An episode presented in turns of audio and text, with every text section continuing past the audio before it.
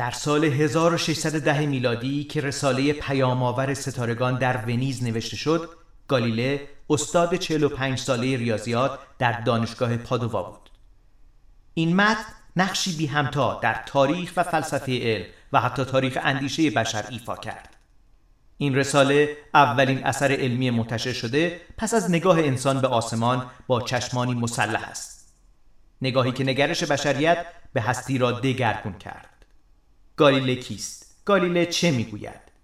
نقش او در فلسفه علم چیست؟ در این اپیزود امیر حسن موسوی دانشجوی دکتری فلسفه علم رد پای گالیله را در فلسفه علم دنبال می کند و به مکاتب این رشته می رسد. فلسفه علم کاری از بنیاد جایزه چراغ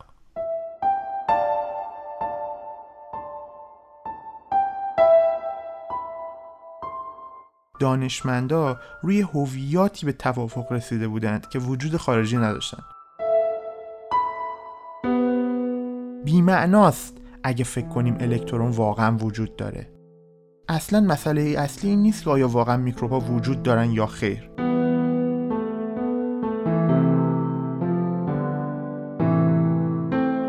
فلاسفه علم به سه گروه عمده تقسیم میشه ابزارنگارها، واقعگراها و ضد واقعگراها. خطای گالیله اونجا بود که اگر مشاهده ای با نظریش سازگار نبود اون رو به کلی نادیده می گرفت استوره ها رو باید به زمین بیاریم و با معیار خرد اونها رو ارزیابی کنیم.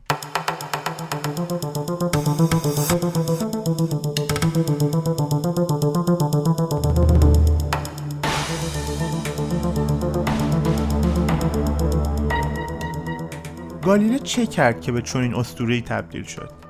ماجرا به سال 1616 برمیگرده. دستگاه تفتیش عقاید یا همون محکمه‌ای که کلیسای کاتولیک برای کشف و سرکوب بدعت تشکیل داده بود، دو بار گالیله رو به دادگاه کشوند. بار اول به طور خصوصی در سال 1616 میلادی و بار دوم به طور علنی در سال 1633 میلادی. در سال 1616 کاردینال بلارمینو گالیله رو احضار می‌کنه و ازش تعهدنامه می‌گیره. گالیله هم تعهدنامه رو میده و ماجرا ختم به خیر میشه و از صدور حکم بر علیهش جلوگیری میشه. جالبه که در این دادگاه یعنی دادگاه اولی که در سال 1616 میلادی تشکیل شد گالیله محکوم نشد بلکه کتاب درباره گردش افلاک آسمانی کوپرنیک همون کتابی که در اپیزود ششم در موردش صحبت کردیم کتابی که حدود 70 سال پیش از این منتشر شده بود جزو کتاب های زاله قرار می‌گیره و انتشار و فروشش ممنوع میشه. جرم گالیله این بود که در کتاب پیامآور ستارگان یا کتاب سیدروس نونسیوس با ادله های مشاهداتی سعی داشت درستی نظریه کوپرنیک رو اثبات کنه. در واقع گالیله در این کتاب اصرار داشت بگه که آن چیزی که کوپرنیک در نظریش گفته فقط یک مدل ریاضیاتی نیست بلکه حقیقتیه درباره عالم چیزیه که واقعا وجود داره چیزی که واقعا درسته. اجازه بدید این دوگانه مدل ریاضیاتی یا حقیقتی درباره عالم رو یه کمی بیشتر بشکافیم و برای شکافتنش از ابزارهای نظری استفاده می‌کنیم که فیلسوفان علم در قرن بیستم در اختیار ما قرار داده. از قرن 17 میلادی میایم به قرن بیستم.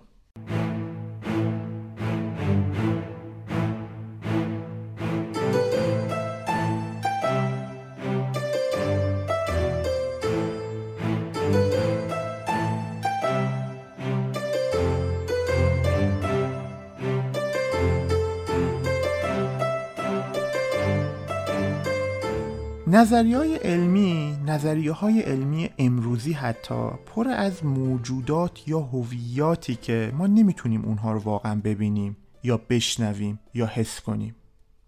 ویروس ها امواج فراسوتی تکسلولی ها کروموزوم ها مولکول های دی ای اتم فوتون کوارک و صدها مفهومی که معلمان و استادای دانشگاه دانشمندها در سال 2020 اونها رو در نظریات خودشون در گفته های خودشون در مقالات خودشون به راحتی از این عبارات استفاده می کنند و انگار که همه این موجوداتی که غیر قابل مشاهده هستند واقعا وجود دارند همینطور محققا و پژوهشگرا در آزمایشگاه ها به نحوی رفتار می‌کنن که گویی واقعا با این هویات مشاهده ناپذیر سر و کار دارن.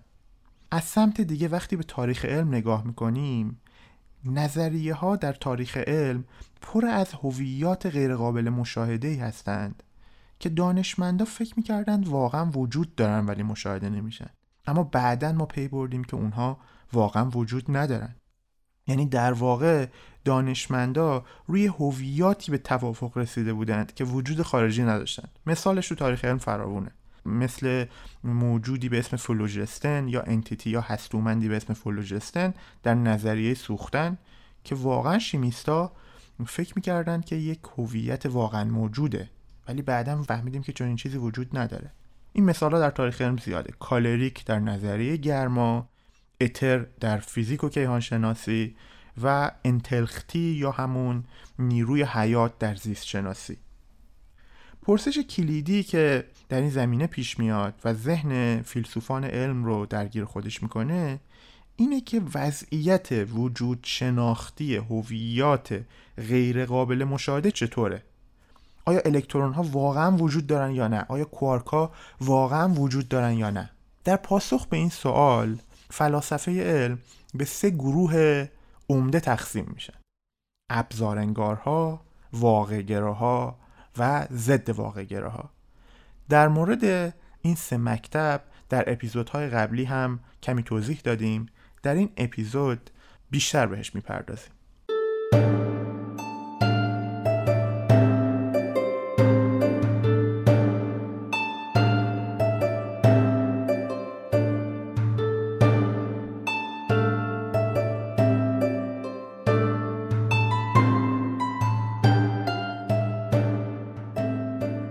ادعایی که ابزارگرایی داره اینه که نظریه های علمی چیزی درباره واقعیت طبیعت یا واقعیت جهان به ما نمیگن بلکه اینها صرفا ابزار زبانی هستند که پدیده های مشاهداتی رو مثل یک الگو برای پیشبینی مشاهده شدنی های جدید سازمان میدن.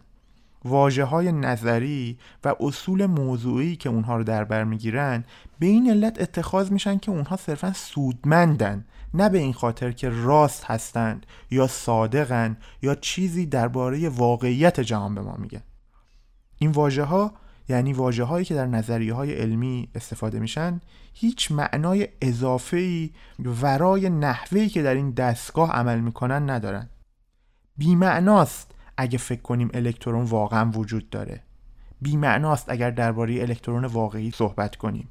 سودمندی نظریه های علمی در اینه که می‌تونیم به وسیله اونها پدیدارها رو توضیح بدیم یا پدیدارهای آینده رو پیش بینی کنیم و یا وسایل تکنولوژیک مفید بسازیم. علم همه کارش اینه و اساسا قرار نیست چیزی درباره واقعیت عالم به ما بگه. پا رو فراتر می‌ذارن و میگن ما اصلا ابزارهای لازم رو برای شناخت حقیقت عالم در اختیار نداریم. این عصاره و هسته مرکزی استدلال مکتب ابزارگرایی یا instrumentalism در فلسفه علم بود. در مقابل این گروه واقعگراها قرار دارند. بعضی از فلاسفه علم دیدگاه ابزارانگارها رو به دلایل مختلفی نمیپذیرند. از جمله این دلایل اینه که توجه به فهم متعارف از فعالیت علمی به ما میگه که به نظر نمی‌رسه دانشمندایی که نظریه های علمی رو مطرح می‌کنن یا محققایی که نظریه ها رو به کار می‌گیرن و یا مردمی که ظهور نظریه های علمی جدید رو پیگیری می‌کنن دنبال این باشن که تنها ابزارهایی برای توضیح و پیشبینی و ساختن وسایل تکنولوژیک فراهم کنن بلکه اونها می‌خوان واقعا بدونن که جهان چطور کار می‌کنه. اونها می‌خوان بدونن که چه چیزی در جهان وجود داره. سازوکار واقعی عالم چیه؟ این دیدگاه به عنوان واقع گرایی در فلسفه علم شناخته میشه. واقع گرایی یا رئالیزم. البته واقع ها تنها به فهم متعارف هم اکتفا نمی‌کنن.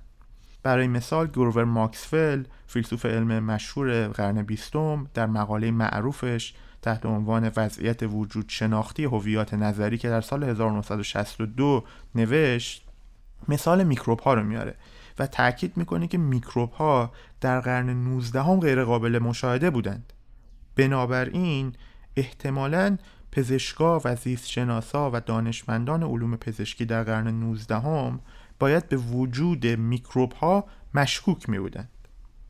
اگر بخوایم ادعای ابزار انگارها رو بپذیریم یا اگر بشه گفت ابزار انگارها در قرن 19 هم حضور داشتن می‌گفتن که اصلا مسئله اصلی این نیست که آیا واقعا میکروب ها وجود دارن یا خیر.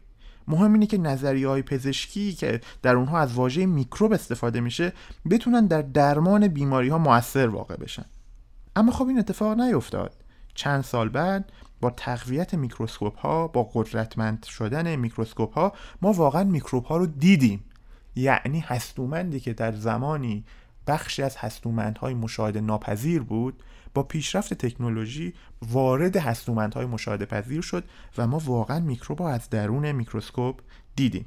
ماکسول با این مثال نتیجه می‌گیره که همواره با تقویت ابزار مشاهده ما موفق میشیم که هستومندهای مشاهده ناپذیر رو به هستومندهای مشاهده پذیر تبدیل کنیم و اینکه اگر الان ما الکترون یا کوارک رو نمی‌بینیم به دلیل ضعف تکنولوژیک ماست. و اینها موجوداتی هستند که واقعا وجود دارند و ما با تقویت ابزارهامون به طور قطعی اونها رو خواهیم دید. در واقع ماکسول این نتیجه رو می‌گیره که برخلاف نظر ابزار انگارها تشخیص هستومندهای مشاهده پذیر اینکه این هستومندها واقعا وجود دارن یا نه یک مسئله واقعی و حیاتیه برای علم. در سمت واقعگراها فیلسوف علم معروف دیگه هم وجود داره. هیلاری پاتنم فیلسوف شهیری که یکی از بزرگترین فیلسوفان علم در قرن بیستم بود و در سال 2016 میلادی از دنیا رفت. پاتنم در مقاله معروف خودش تحت عنوان رئالیسم علمی چیست که در سال 1978 منتشر می‌کنه برهان مهمی رو عرضه می‌کنه به نام برهان عدم معجزه یا برهان این معجزه نیست. No Miracle Argument. پاتنم در این استدلال میگه که اگه هویات غیرقابل مشاهده وجود نداشته باشند این بیشتر شبیه یک معجزه است که نظریه های علمی که به این هویات اشاره می‌کنن می‌تونن پدیده های آینده رو پیش بینی کنن و ما می‌تونیم با اونها ابزارهای تکنولوژیک بسازیم. اگه این هویات واقعا وجود ندارند پس چطور ما این همه توان پیش بینی با این نظریه های علمی داریم و این همه می‌تونیم ابزارهای تکنولوژیک بسازیم؟ اگه چنین وضعی صادق باشه مثل این میمونه که شما بگید که یک ماشین خالی از بنزینه ولی کار می‌کنه و ما استارت می‌زنیم و راه میره. به عبارت دیگه بهترین پاسخ به این سوال که چرا نظریه های علمی که به هویات غیرقابل مشاهده اشاره می کنند دارای توان توضیحی و پیش بینی پذیری هستند اینه که تصدیق کنیم که این هویات غیرقابل مشاهده واقعا در جهان وجود دارند خب. کار به اینجا ختم نمیشه. بعد از ابزارنگاری و رئالیسم ما گروه دیگه رو داریم که به آنتی رئالیسم شهرت دارن یا ضد واقع گرایی یکی از بزرگترین فیلسوفان ضد واقع گرا فیلسوف علم شهیر ونفراسن هست. ونفراسن در مقاله معروف خودش در سال 1976 نجات دادن پدیدارها موضعی نزدیک به ابزارگرایی اتخاذ می‌کنه. اما حرفش دقیقا حرفی نیست که ابزار انگارها یا ابزار گراها می‌زنن بقیده ونفراسن هدف علم برخلاف نظر واقعگراها نزدیک شدن به حقیقت عالم نیست. همینطور معنای پذیرفتن یک نظریه علمی این نیست که بپذیریم که هویاتی که در اون نظریه هویات مشاهده ناپذیری که در اون نظریه به اونها اشاره شده واقعا وجود دارند بلکه هدف علم اینه که نظریه های علمی رو مطرح کنه که بتونن پدیدارها رو نجات بدن. یعنی بتونن پدیدارهای مشاهده شده رو توضیح بدن و بر اساس این توضیح پدیدارهای بعدی رو پیش بینی کنن. پذیرفتن یک نظریه علمی هم تنها بدین معناست که بپذیریم که این نظریه توان نجات دادن پدیدارها رو به نسبت رقباش بیشتر داره. یعنی نظریه قوی تری از ابزار قوی تری برای ما تولید می‌کنه که بتونیم پدیدارهای طبیعت رو توضیح بدیم. ون فراسن به دلایل مختلفی دیدگاه خودش رو با ابزارگراها متفاوت می‌دونه و به نظریه خودش constructive empiricism یا تجربه گرایی سازنده میگه. همینطور با برهان no miracle argument یا عدم معجزه پاتنم هم مخالفه و معتقده که این برهان کارا نیست. اون توضیح میده که برهان عدم معجزه نمونه ای از برهان استنتاج به قصد بهترین تبیین هست. Inference to the best explanation چیزی که در فلسفه علم IBE بهش گفته میشه. و فراسن اشاره می‌کنه که IBE یا استنتاج به قصد بهترین تبیین اگرچه کاربرد فراوونی تو علم و فلسفه داره اما به لحاظ منطقی نمی‌تونه یقین آور باشه. امیدواریم که در اپیزودهای بعدی فرصتی پیش بیاد و در مورد IBE و استنتاج به قصد بهترین تبیین بیشتر صحبت کنیم.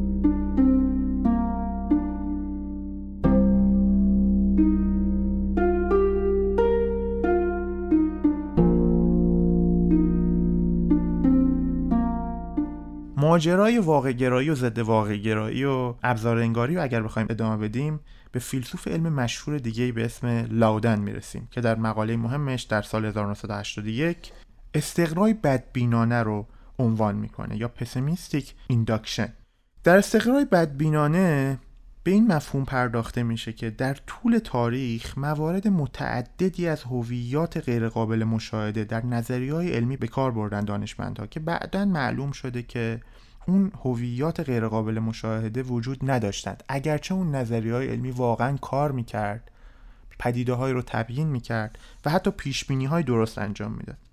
مثال هایی که لادن میاره فلوژستن، اتر و هستومندهای از این دست است.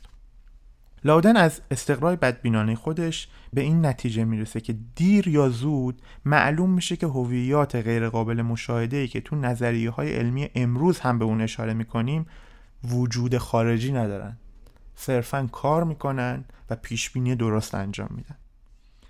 بحث بین واقع گراها و ضد واقع گراها و ابزارنگارا یکی از داغترین مباحث فلسفه علم حتی در همین دهه های اخیره. همونطور که دیدیم هر دو طرف این دعوا شواهد قابل توجهی برای خودشون دارن و نتونستن برهان قاطعی به نفع خودشون یا علیه دیگری معرفی کنند که پایان مناقشه باشه. این مناقشه تا سالهای اخیر هم ادامه داره. یکی از جدیدترین نظری های فلسفه علمی در این حوزه نگاهی که به اون واقع گرایی ساختاری معرفت شناسانه میگن. Epistemic Structural Realism یا ESR نظریه‌ای که لیدیمن فیلسوف علم مشهور انگلیسی در دهه 90 میلادی اون رو مطرح کرد و هنوز هم فیلسوفان علم درباره این نظریه صحبت می‌کنن و استدلال های له و علیه میارن. اجازه بدید بعد از این بحث داغ و مهم فلسفه علم در قرن بیستم به قرن 17 میلادی برگردیم و به کار گالیله. چرا به این اشاره کردیم؟ به این دلیل که گالیله معتقد بود که آن چیزی که ریاضیات می‌گوید و اون چیزی که خروجی فرمول های ریاضیه صرفا یک مدل ریاضیاتی نیست. چیزیه که به حقیقت عالم اشاره داره. پس اگر ریاضیات پشتیبان نظریه کوپرنیکی و خورشید مرکزی هست. پس خورشید واقعا در مرکز عالمه. به عبارتی گالیله شاید یکی از اولین فیلسوفان علم رئالیست عالم بود. یک واقع گرای دو آتشه. برگردیم به کتاب پیامآور ستارگان. این کتاب از یک مقدمه تشکیل شده که بحث مقدمش اصلا بحث علمی نیست یه متن ادبی پر از تملق به کوزیمو دمدیچی دوم دوک بزرگ یا مهین دوک توسکانی و همینطور چهار بخش علمی یا نجومی هم داره. من می‌خوام که یه بخشی از این مقدمه کتاب پیامآور ستارگان رو اینجا براتون بخونم تا اون تصویر اون تصویری که در بخصوص در زبان فارسی در دهه چهل و پنجاه تحت ادبیات چپ و مشخصا حزب توده و ادبیات مارکسیست کمونیستی شکل گرفته که گالیله رو یکی از سردمداران تاریخ علم می‌دونن که به تنهایی به مبارزه با جهل رفته و یکتنه در مقابل کلیسا و پادشاهان و قدرت ایستاده. چقدر این تصویر تصویر معوجی هست که در زبان فارسی و حتی خیلی وقتا در کتاب های درسی ما بهش اشاره شده. این بخش مقدمه گالیله در کتاب پیام‌آور ستارگان title ش و عنوانش به کوزیمو د مدیچی دوم چهارمین مهین‌دوک توسکانی آن نجیب ترین با این title شروع میشه. من صفحه 57 کتاب پیام‌آور ستارگان نشر مرکز چاپ کرده رو می‌خونم. همین بخش مقدمه نشون میده که اون تصویری که ما از گالیله داریم چقدر معوجه. خب این مقدمه متن ادبی نسبتا طولانیه. من فقط یک دو تا پاراگراف آخر این مقدمه رو براتون می‌خونم. پس بدین سبب که در زیل عنایات شما خطاب به کوزیمو مدیچی رو میگه. پس بدین سبب که در زیل عنایات شما ای کوزیموی نجیب این ستارگان را که بر تمام منجمان پیش از من ناشناخته بودند کشف کردم. اکنون حق مسلم خود می‌دانم که نام نامی خانواده همایونی شما را بر آنان قرار دهم و نیز از این روی که من اولین فردی بودم که آنها را مورد مطالعه قرار دادم چه کسی حق دارد ملامتم کند که چرا نام ستارگان مدیچی را به آنها دادم؟ آن هم به این امید که تحت این نام توجهات بیشتری نصیب این ستارگان شود. درست همانطور که دیگر ستارگان نصیب دیگر قهرمانان کردند. گذشته از نیاکان شریف شما که همه یادگارهای تاریخی بر شکوه ابدیشان گواهی می‌دهند فضیلت شما به تنهایی ای تواناترین قهرمانان می تواند نامی جاودانه به این ستارگان عطا کند. به همین سان چه کسی شک دارد که شما با آغاز دولت مبارکتان خوش برآمده اید؟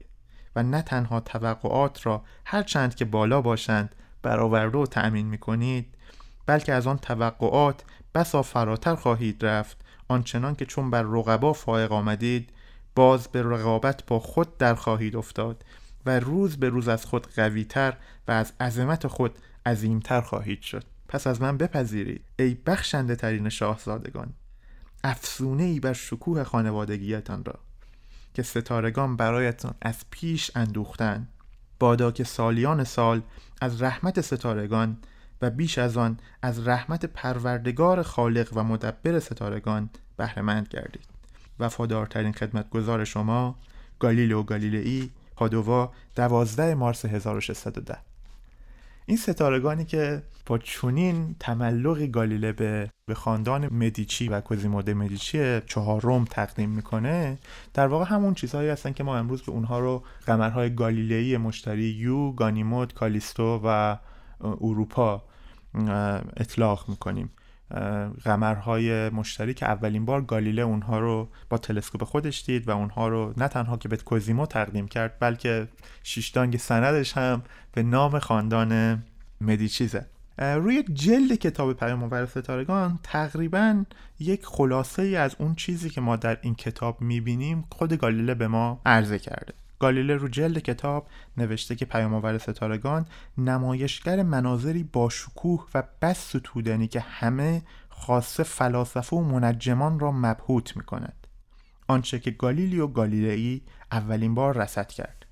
نجیب زاده از فلورانس ریاضیدان مشهور دانشگاه پادووا با کمک دوربینی که اخیرا خودش ساخته است.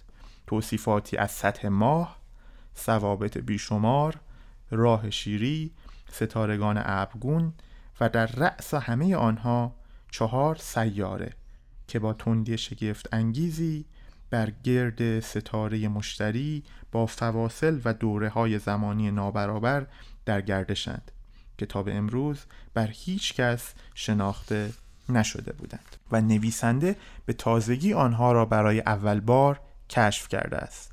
و مصمم است که آنها را ستارگان مدیچی بنامد.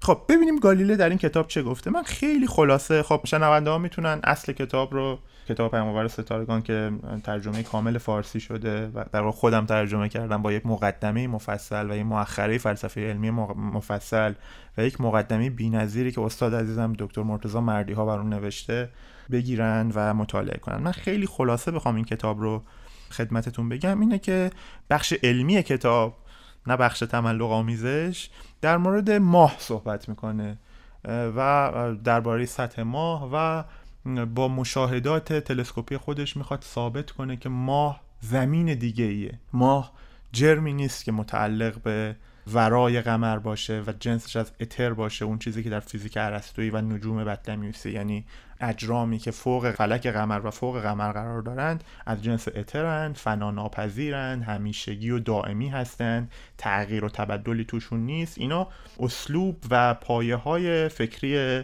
نجوم ارسطوییه. می‌خواد با مشاهداتش ثابت کنه که اینجور نیست. ما هم یه زمین دیگه است. کوه داره آفتاب طلوع و غروب می‌کنه دریا داره خشکی داره اون بخش های تاریکتر ماه که حالا جالبه ما همین امروز هم به اونا دریاهای ماه میگیم. البته وقتی من درباره ماه که صحبت می‌کنم اعتماد به نفس کافی ندارم چون پژمان جلوم نشسته.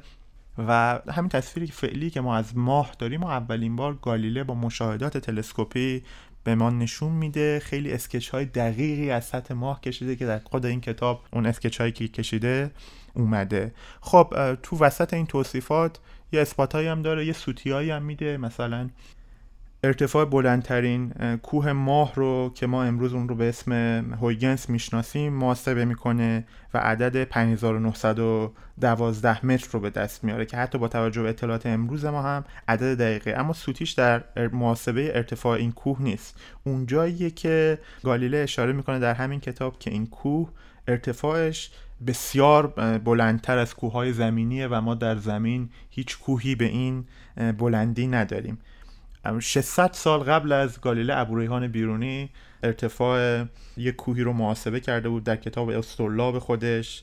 ارتفاع اون کوه رو محاسبه می‌کنه با استفاده از شیوه افت افق و در زمان خود گالیله دانشمندات و جغرافیدان ها این اطلاع رو داشتند که بلندترین کوههای روی زمین 8000 متر و حدود 10000 متر هستند. بعد از اینکه در مورد ماه صحبت می‌کنه گالیله به ستاره ها می‌پردازه و به قول خودش ستاره های ابرگون و راه شیری. موضوع این بود که یه مجادله جدی صدها سال وجود داشت که این راه شیری جنسش چیه؟ یا اون ستاره هایی که به شکل ستاره های ابرگون با چشم غیر مسلح می‌دیدن جنسش چیه؟ خب گالیله وقتی تلسکوپش رو به سمت راه شیری می‌بره می‌بینه که اونا چیزی جز انبوه ستاره ها نیستند. خود خود گالیله می‌خواد اسطوره زدایی کنه از آسمان. می‌خواد بگه که آسمان هم همین زمینه. یعنی اون چیزایی که اونجا هست اونها هم همین خورشیدمان اونجا هم همین فیزیک ما کار می‌کنه همین ریاضیات ما کار می‌کنه. چون خداوند جهان رو به یک زبان زبان ریاضیاتی آفریده. اون متافیزیک خودش رو همواره می‌خواد در مشاهداتش ثابت کنه. خب گالیله وقتی که به راه شیری نگاه می‌کنه می‌بینه که اونا انبوه ستاره ها هستند و در بخش دوم این کتاب این مشاهداتش رو توضیح میده و میگه که اونها چیزی جز ستاره نیستند در آسمون کلی ستاره وجود داره که ما با چشم اونها رو نمی‌بینیم. اشاره می‌کنه که چشم غیر مسلح ستاره ها رو تا قدر ششم می‌بینه اما شما با تلسکوپ می‌تونید ستاره های بسیار دیگری ها هم ببینیم. اون زمان عموم منجما و فیزیکدان ها تصور می‌کردن که ستاره ها فقط همین چیزی است که ما با چشم می‌بینیم و بیشتر از اینها چیزی وجود نداره. یه تعدادی از ستاره هم بودن که از قدیم هم در کتاب المجستی بطلمیوس هست هم در کتاب معروف سوار کواکب صوفی هست که اونها رو به اسم ستاره های ابرگون لیست می‌کنن مثل مثلا خوشه پروین یا صحابی جبار یا خوشه ستاره کندوی اصل که ما امروز اون رو M44 می‌شناسیم. گایله وقتی به کندوی اصل تلسکوپش رو سمت کندوی اصل می‌بره خب می‌بینه که اونم باز توده ستاره وقتی به خوشه پروین هم نگاه می‌کنه می‌بینه که اون هم باز انبوهی از ستاره هاست که شکل باز اسکچ دقیق این ساختار خوشه پروین و ساختار کندوی اصل رو در همین کتاب پیامآور ستارگان می‌کشه. اما به صحابی جبار هیچ اشاره ای نمی‌کنه. با اینکه مطمئنیم که صحابی جبار هم با تلسکوپش دیده. حتی شکل صورت فلکی جبار اون بخش سر جبار هم در کتاب پیامآور ستارگان کشیده. چرا به صحابی جبار اشاره نمی‌کنه؟ به این دلیل که وقتی تلسکوپش رو به سمت صحابی جبار می‌گیره دیگه ستاره نمی همچنان ابر می‌بینه و هیچ توضیحی نداره. خب اگر من تلسکوپم خوشه پروین و کندوی اصل و کهکشان شیری و تعدادی ستاره می‌بینه پس چرا صحابی جبار رو به شکل صحابی می‌بینه؟ ازش عبور می‌کنه و چیزی در موردش نمیگه. یه بار جنبندی کنیم گالیله به خاطر اینکه با دست خودش مشاهده علیه نظریه خودش مهیا نکنه وجود صحابی جبار رو به کلی نادیده می‌گیره و با اون که طرحی از کمربند جبار در همین کتاب پیام آور ستارگان وجود داره اما اون ناحیه‌ای که صحابی تو اون واقع شده هیچ اثری ازش نیست. شطور دیدی ندیدی شاید هم گالیله تصور می‌کرد که با تلسکوپی قوی تر از تلسکوپ خودش صحابی جبار هم به توده از ستاره تبدیل بشه. تمام این ملاحظات گالیله رو مجبور می‌کرد که در این باره سکوت اختیار کنه. این ماجرا درباره اتفاق دیگه هم بود. گالیله به سیاره زحل نگاه کرد و حلقه های زحل رو که بعدها حدود 100 سال بعد از اون هویگنس کشف کرد و دربارش توضیح داد رو به شکل دو تا توده دو تا توده چسبیده به زحل تشخیص داد. و اول فکر کرد که زحل هم دو تا قمر داره ولی بهش چسبیده است. اما تو این کتاب بهش اشاره نکرد. به خاطر اینکه چند ماه بعد از رصد اولش وقتی دوباره به زحل نگاه کرد اون قمرها رو ندید. امروز ما می‌دونیم حلقه های زحل اگر صفحه مداریشون در راستای صفحه مداری زمین قرار بگیره حتی با تلسکوپ های پیشرفته امروزی هم حلقه زحل محو میشه. گالیله بعد از اینکه دید که زحل دیگه قمر نداره با خودش گفت نکنه گفته های عرستو مشربا درست باشه و این تلسکوپ واقعا داره ما رو گول می‌زنه. من یه بار به زحل نگاه می‌کنم یک چیز می‌بینم چهار ماه بعد به زحل نگاه می‌کنم چیز دیگه می‌بینم.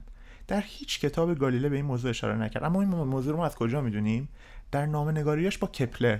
به زبان رمز برای کپلر این موضوع رو نوشت و از نگرانی خودش درباره این موضوع با کپلر صحبت کرد. خب وقتی ما به این رویدادهای تاریخی نگاه می‌کنیم خیلی اینها متریال ها مهمات خوبیه برای اثبات نظریه های اون دسته از فیلسوف های علم مثل تامس کون فایرابند البته در مورد کون ما در اپیزود پنجم مفصل صحبت کردیم. که به نظریه بار بودن مشاهدات قائلند خیلی شواهد و مدارک خوبی برای از این جنس نظریه ها فراهم می‌کنه. خیلی خلاصه تز نظریه بار بودن مشاهدات. بر این اصل استواره که نظریه های علمی و استنتاج های علمی صرفاً به وسیله مشاهداتی که مشاهدگر یا دانشمند از جهان خارج داره به وجود میان. در واقع ایده نظریه بار بودن مشاهدات با چنین برداشتی از استنتاج های علمی مخالفه و این ایده به ما میگه که عواملی غیر از مشاهدات صرف از قبیل انتظارات علاقه دانشمند تاریخ و اجتماع دانشمند زبان آموزشی که اون دانشمند دیده نظریات علمی و غیر علمی که مشاهدهگر به اونها باور داره در کیفیت مشاهده و نوع تفسیرهای حاصل از مشاهده دخیل هستند. یک مفهوم دیگه هم در روانشناسی وجود داره که ما بهش کانفرمیشن بایاس یک خطای شناختی وجود داره به اسم کانفرمیشن بایاس یا سوگیری تایید. سوگیری تایید تمایلی روانشناختی در آدماست که آدمها رو وامی داره به دنبال اون دسته ای از اطلاعات و تفسیرهای از اطلاعات باشن که باورها و پیشفرزهای اولیه خودشون رو تایید کنه. یعنی ما دنبال مشاهداتی میریم که معید نظریات پیشینی خودمونه. قبل از اینکه سراغ مشاهده بریم دنبال چیزایی میگردیم که نظریه خودمون باور خودمون یا ایدئولوژی خودمون رو تایید کنه. ظاهرا گالیله هم تو این قصه تنها به دنبال مشاهداتی بود که نظریهایی که از قبل داشت رو تایید کنه و خطای گالیله اونجا بود که اگر مشاهده با نظریش سازگار نبود اون رو به کلی نادیده می گرفت بخش آخر کتاب پیام ستارگان اون بخشیه که گالیله اسمش رو گذاشته ستارگان مدیچی. یا همون اجرامی که ما, به ما امروز اونها رو به اسم اقمار گالیله مشتری می‌شناسیم. گالیله در این بخش ترسیم دقیقی داره از موقعیت قمرهای مشتری در شبهای مختلف. هر شب میره قمرهای مشتری رو رصد می‌کنه و اونها رو رسم می‌کنه. من با نرم افزار استاری نایت پرو که یک نرم افزار معروفی در بین منجمای آماتور هست تاریخ رو برگردوندم به همون زمانهایی که گالیله داشت قمرهای مشتری رو رصد می‌کرد و خیلی دقیق گالیله جای قمرها رو رسم کرده بود و به درستی اون رقص قمرهای مشتری رو ترسیم کرده بود. هدف گالیله از ثبت این قمرها اینه که اثبات کنه که مشتری هم قمرهایی داره که به دورش میچرخ این موضوع خیلی مهم بود. به این دلیل که یکی از مهمترین نقدهایی که ارسطویی به مدل کوپرنیک وارد می‌دونستن این بود اگه سیاره زمین به همراه دیگر سیاره ها به دور خورشید میچرخه و ماه هم به دور زمین میچرخه پس چرا تنها زمینه که ماه داره که دورش میچرخه؟ چرا سیارات دیگه ماه ندارن؟ گالیلی داشت در اینجا نشون می‌داد که سیارات دیگه هم ماه دارند. به مشتری با تلسکوپ نگاه کنید. توصیه می‌کنم که کتاب پیامآور ستارگان رو بخونید. بحث درباره گالیله زیاده و من می‌تونم ساعتها این اپیزود رو ادامه بدم و شاید فرصتی مهیا بشه که بشه مفصلتر درباره گالیله حرف زد بعدها. جمله پایانی اینه که من فکر می‌کنم که اسطوره زدایی و محک زدن همه چیز با معیار خرد و استدلال یه نیازیه که ما امروز در جامعه ایران بهش نیاز داریم. اسطوره ها رو باید به زمین بیاریم و با معیار خرد اونها رو ارزیابی کنیم.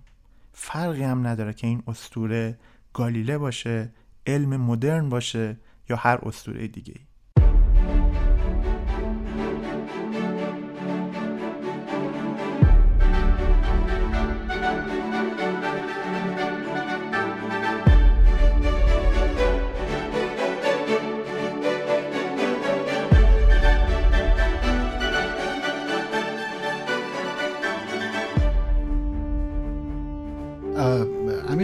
خیلی اپیزود طولانی بود و خیلی پیچیده بود و احتمالا لازم بودش. ببخشید. و به نظرم میاد از اون اپیزودهایی که هی باید بارها و بارها گوش داد تیکه تیکه مزه مزهش کرد معنی رو دریافت کرد بعد بریم سراغ پاراگراف بعدی و به خصوص اگر که ناآشنا باشین تو امیدوارم که خیلی حوصله سربر نشه نه حتما که برای من که نبوده.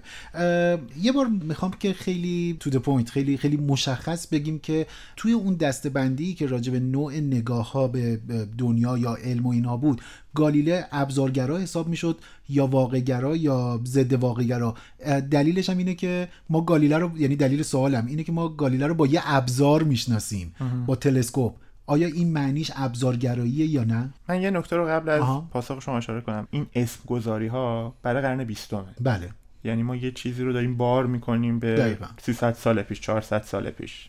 اساسا چون این نگاهی به علم در زمان گالیله وجود, وجود نداشته. اما اگه بخوایم ببینیم به کدوم نگاه امروزی نزدیکتر بود گالیله قطعا واقع گراست واقع گرایی معناش این نیست که ما ابزارهای علمی استفاده نمی کنیم معناش اینه که آن چیزی که ابزارهای علمی به ما نشان می‌دهند واقعا در عالم وجود دارد. گالیله اگر به قمرهای مشتری اگر با تلسکوپ نگاه می‌کنه به این نتیجه نمی‌رسه که خب من یه مدلی بسازم یا دستگاه من در حال خطاست یا این قمرها واقعا وجود ندارن. به این نتیجه می‌رسه که این قمرها واقعا وجود دارن. یا وقتی با ریاضیات اگر به توصیفی از جهان می‌رسه معتقده که چون با ریاضیات این اثبات شده در نتیجه این یک حقیقت واقعی درباره عالمه مخالف با اون مقدمه اوزیاندر بر کتاب درباره گردش افلاک آسمانی که فقط این یک مدلیه که فقط یه مدل عالم رو بهتر توصیف می‌کنه. گالیله معتقده که اگر مدلی عالم رو بهتر توصیف کند پس جهان آنگونه کار می‌کنه به این معنا گالیله یک, یک رئالیسم یا واقع گرای دو آتیش است و, و با همین تعریف اگر نگاه بکنیم دو آتیشه تر از گالیله می‌تونیم به کپلر نگاه بکنیم چون اون حتی نگاه مستقیم هم نه یعنی نگاه مستقیمی مثلا مثل گالیله با تلسکوپ نداشت اون کاملا دیگه با ریاضیات یعنی بر اساس یه سری مشاهدات یه معادله بله. نوشت سه تا قانون داد و گفت دنیا اینه این شکلی کار می‌کنه آره. و خیلی به معنای امروز scientist تر از گالیله بود. گالیله بود. چون اون چیزی که مشاهده کرد اگر برخلاف نظریات پیشینیش بود نظریات پیشینیش رو کنار گذاشت. ببینید یه اشتباهی یک سوء استفاده از این نظریه بار بودن مشاهدات به خصوص در کشور ما یک گروهی انجام میده. خیلی ابزارگرایانه بهش نگاه, نگاه می‌کنن. می‌کنن دقیقا. میگن که مگه تمام دانشمندان نظریاتشون نظریه بار نیست؟ مگه همه با ایدئولوژی و پیشفرض نمیرن سراغ مشاهده؟ خب ما هم با ایدئولوژی و پیشفرض خودمون میریم سراغ علم.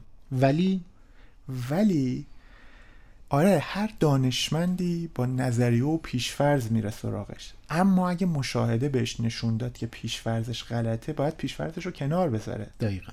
همیشه باید تلاش کنه که نظریه خودش رو از پیشورزهاش بزدایه. اگرچه هیچ وقت در صد در درصدی صد نیست. درصد نیست. اما تلاش خودش رو می‌کنه که برای اینکه نظریه ها و پیشورزها و متافیزیکش کمترین اثر رو بر کار علمیش بذاره. دقیقاً. این یه کاره.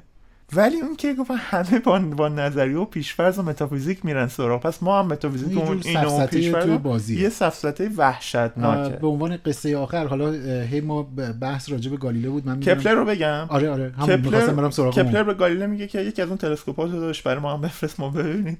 گالیله میگه من برای الکترای کلن فرستادم برو از اون بگیر گالیله. تلسکوپاشو فقط برای شاهها و بله، امرا بله. میفرستاد با ساینتیستا خیلی کار نداشت کاری نداشته آره. و اینو می‌خوام بگم یعنی به عنوان اینی که ما داریم میگیم که مثلا کپلر یک واقع گرای جدی هستش زمانی که اون رصدهای مریخی که در حقیقت تیکو براهه داشت و به کپلر رسیده بود و از طریق اونها داشت محاسباتش رو انجام می‌داد و اینها وقتی دید مشاهدات به نفع بیزی بودن مسیر حرکت سیارات داره صحبت می‌کنه کاملا اون سابقه تاریخی دایره, دایره بودن, بودن رو گذاشت کنار, کنار همین تو 1611 توی.